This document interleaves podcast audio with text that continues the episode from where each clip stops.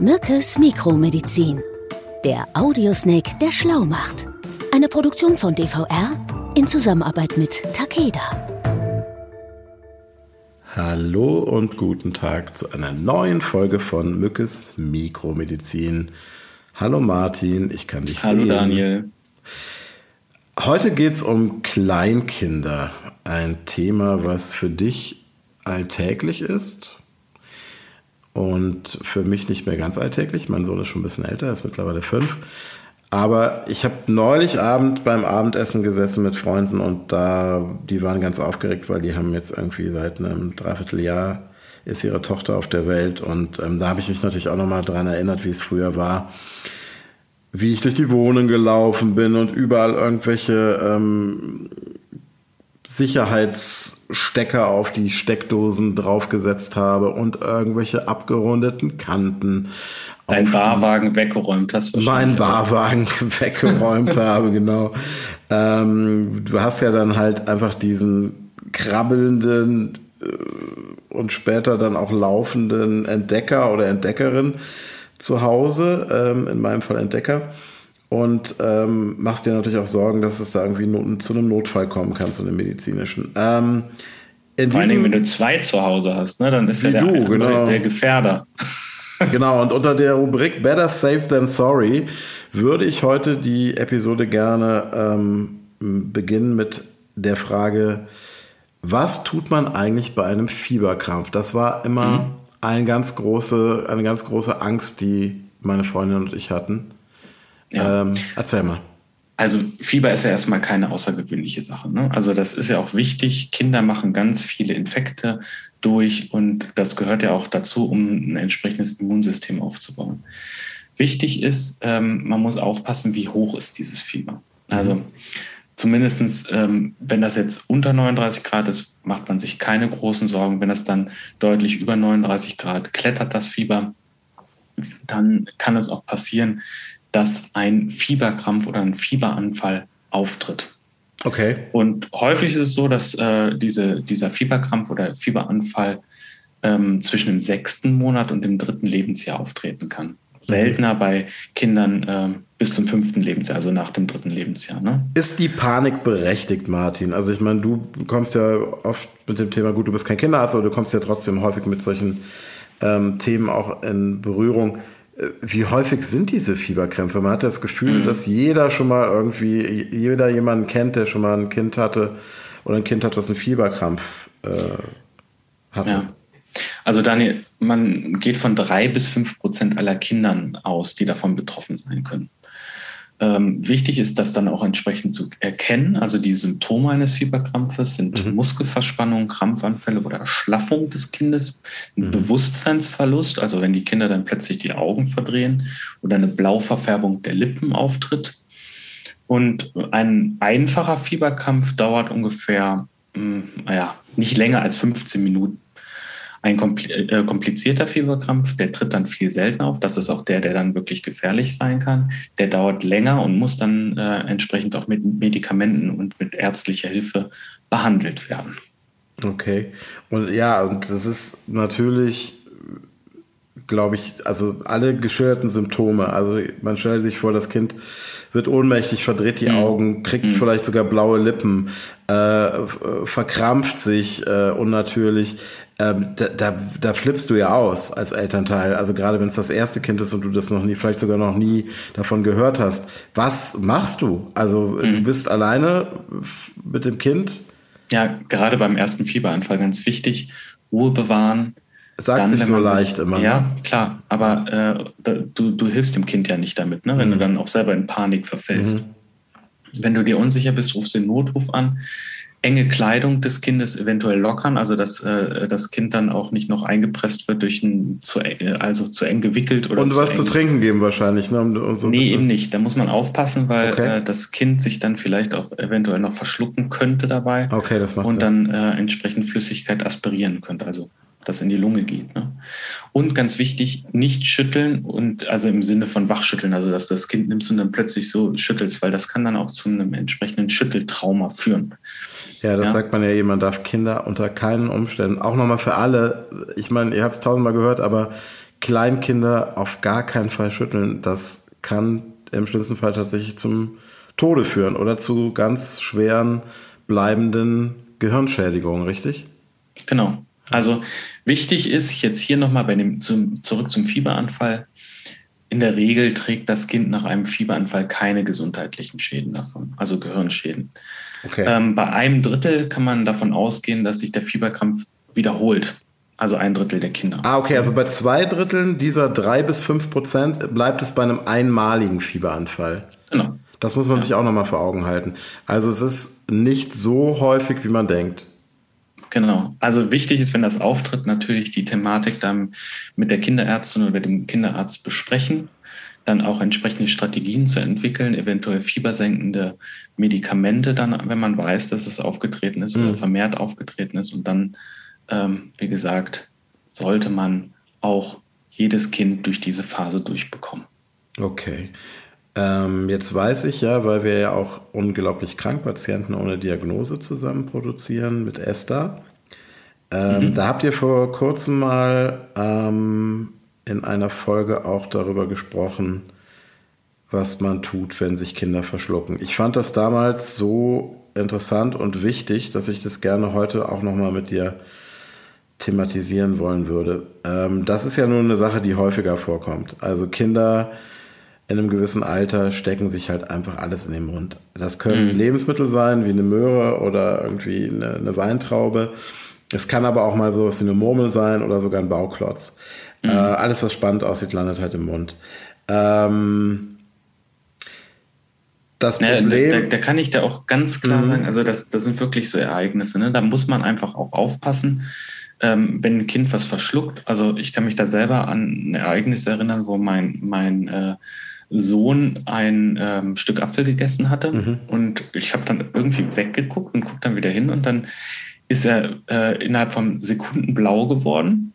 Und ähm, ich habe mich selber dann auch ähm, dabei ertappt, wie ich dann äh, in so eine Opossumstarre verfallen bin, was man ja eigentlich nicht sollte, okay. selbst als Arzt. Ja? ja. Und ich war so froh, dass ähm, da eine, eine gute Freundin von uns am Tisch saß, das Kind direkt geschnappt hatte, also ja. auch richtig gehandelt hatte. Also das Kind einfach auch vorne über, also schräg nach unten über den Oberarm oder den Oberschenkel legen, so muss man es machen.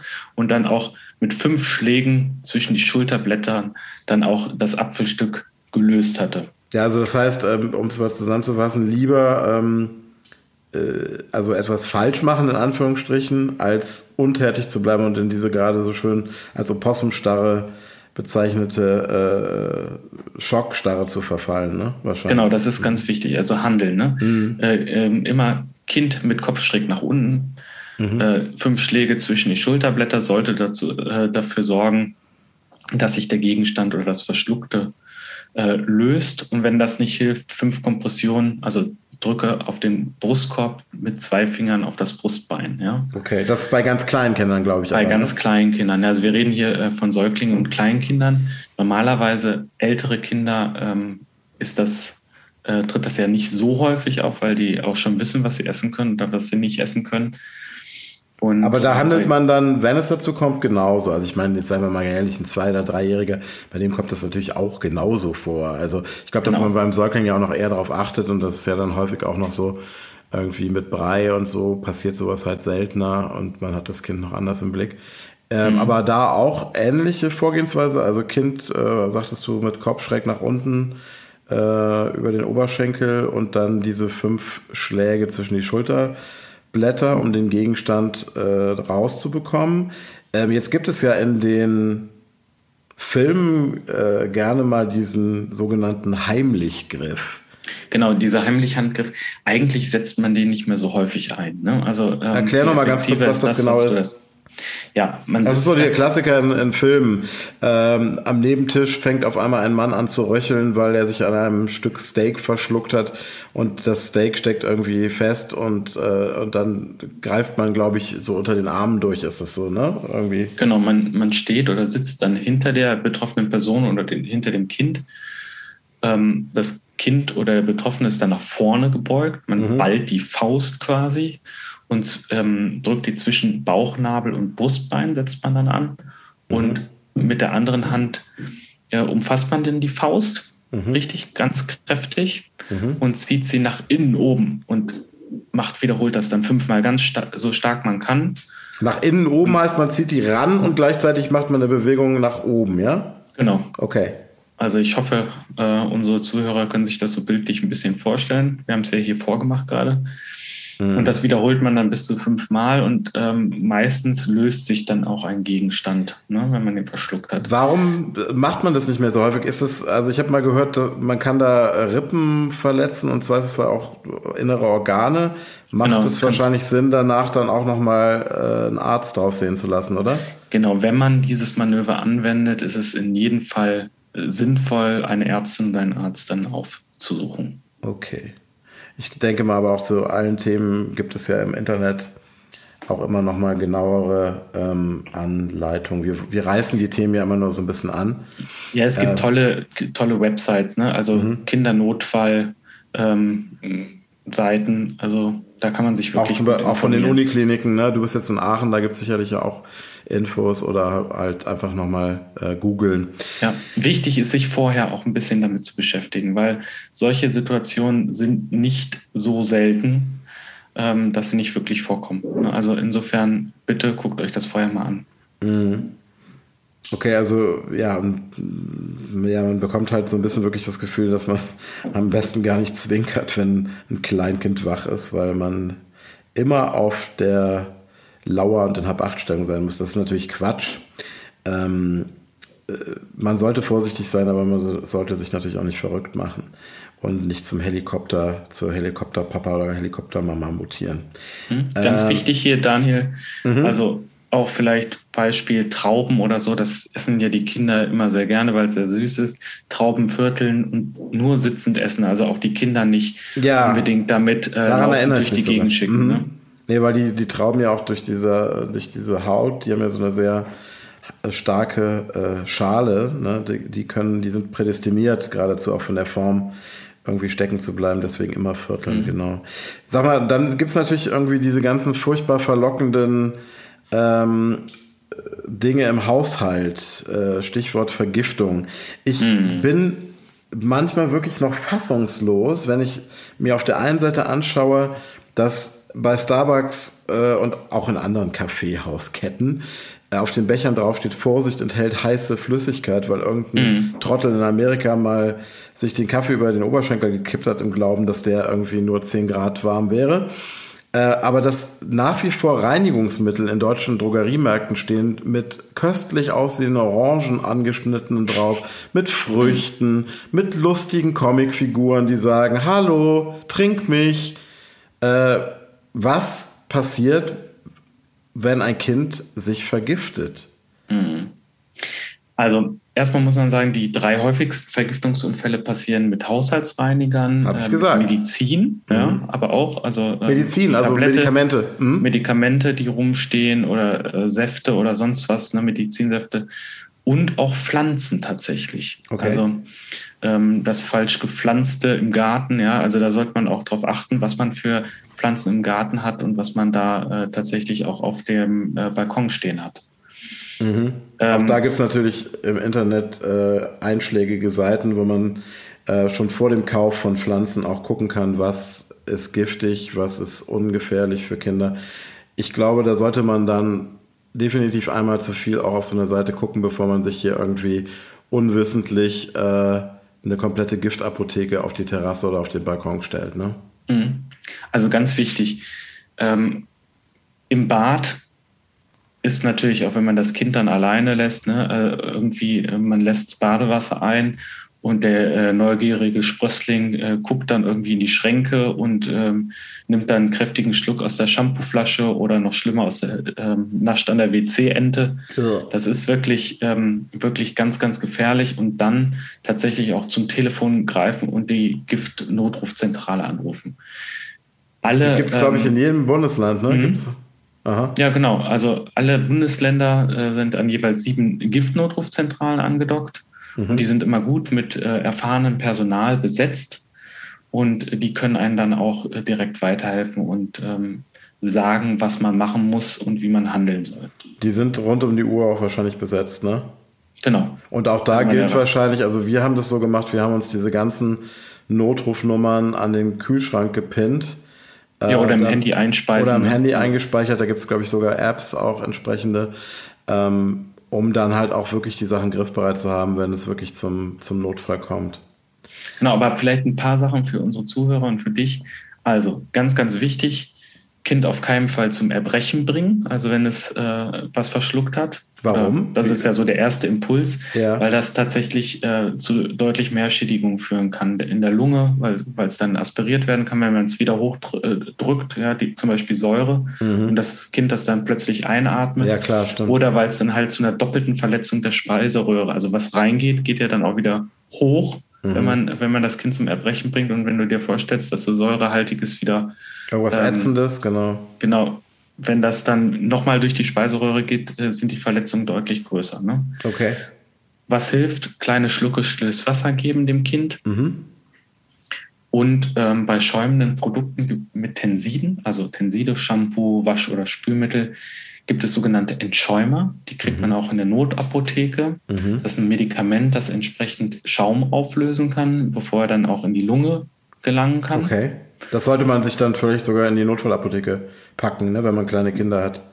Genau. Mhm. Also, ähm, aber das sollte man im Hinterkopf behalten, dass wenn ähm, sowas passiert, dass es da natürlich dann auch entsprechende Gegenmaßnahmen gibt. Okay. Was man im Haushalt äh, beachten sollte, also Reiniger beispielsweise nicht in normalen Glasflaschen oder in anderen Gefäßen, die man sonst so im Haushalt be benutzt, umfüllen. Das sorgt ja bei, zu einer Verwechslung beim Kind, weil es ja dann auch vertraut erscheinen kann. Ja, ist ne? nicht so clever, dann irgendwie das in die äh, Orangensaftflasche oder in die Kakaoflasche umzufüllen, wahrscheinlich, ja. Genau, und wenn man dann ins Krankenhaus fährt, wenn irgendwas passiert ist, das geschluckte äh, Toxin, also das, was verschluckt wurde, sicherstellen und mitnehmen, damit mhm. man dann auch äh, in der Klinik das dann entsprechend beurteilen kann. Möglichst schnell dann auch weiß, was für eine Art von Vergiftung vorliegt. Genau. Okay. Wo wir gerade drüber gesprochen haben, auf dem Balkon und Gartenpflanzen checken. Also was hat man da? Hat man da den äh, Fingerhut oder äh, Rhododendren? Also die sollte man nicht pflanzen oder sollte man, wenn man Kleinkinder hat, wegstellen. Mhm. Und ähm, ja, es okay. gibt auch andere tolle Pflanzen, die man pflanzen kann und die nicht giftig sind.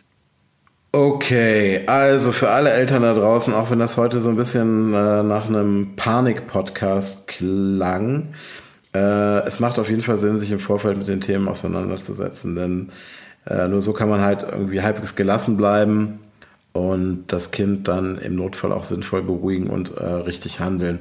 Ich notiere jetzt nochmal, das mache ich ja immer am Ende jeder Folge. Also bei einem Fieberkrampf unbedingt Ruhe bewahren, nicht in Schockstarre verfallen, sofort handeln. Ähm, beim Verschlucken von Reinigungsmitteln, Medizin oder anderen giftigen Substanzen, ähm, die müssen immer außer Reichweite von kleinen, wissbegierigen Rackern aufbewahrt werden.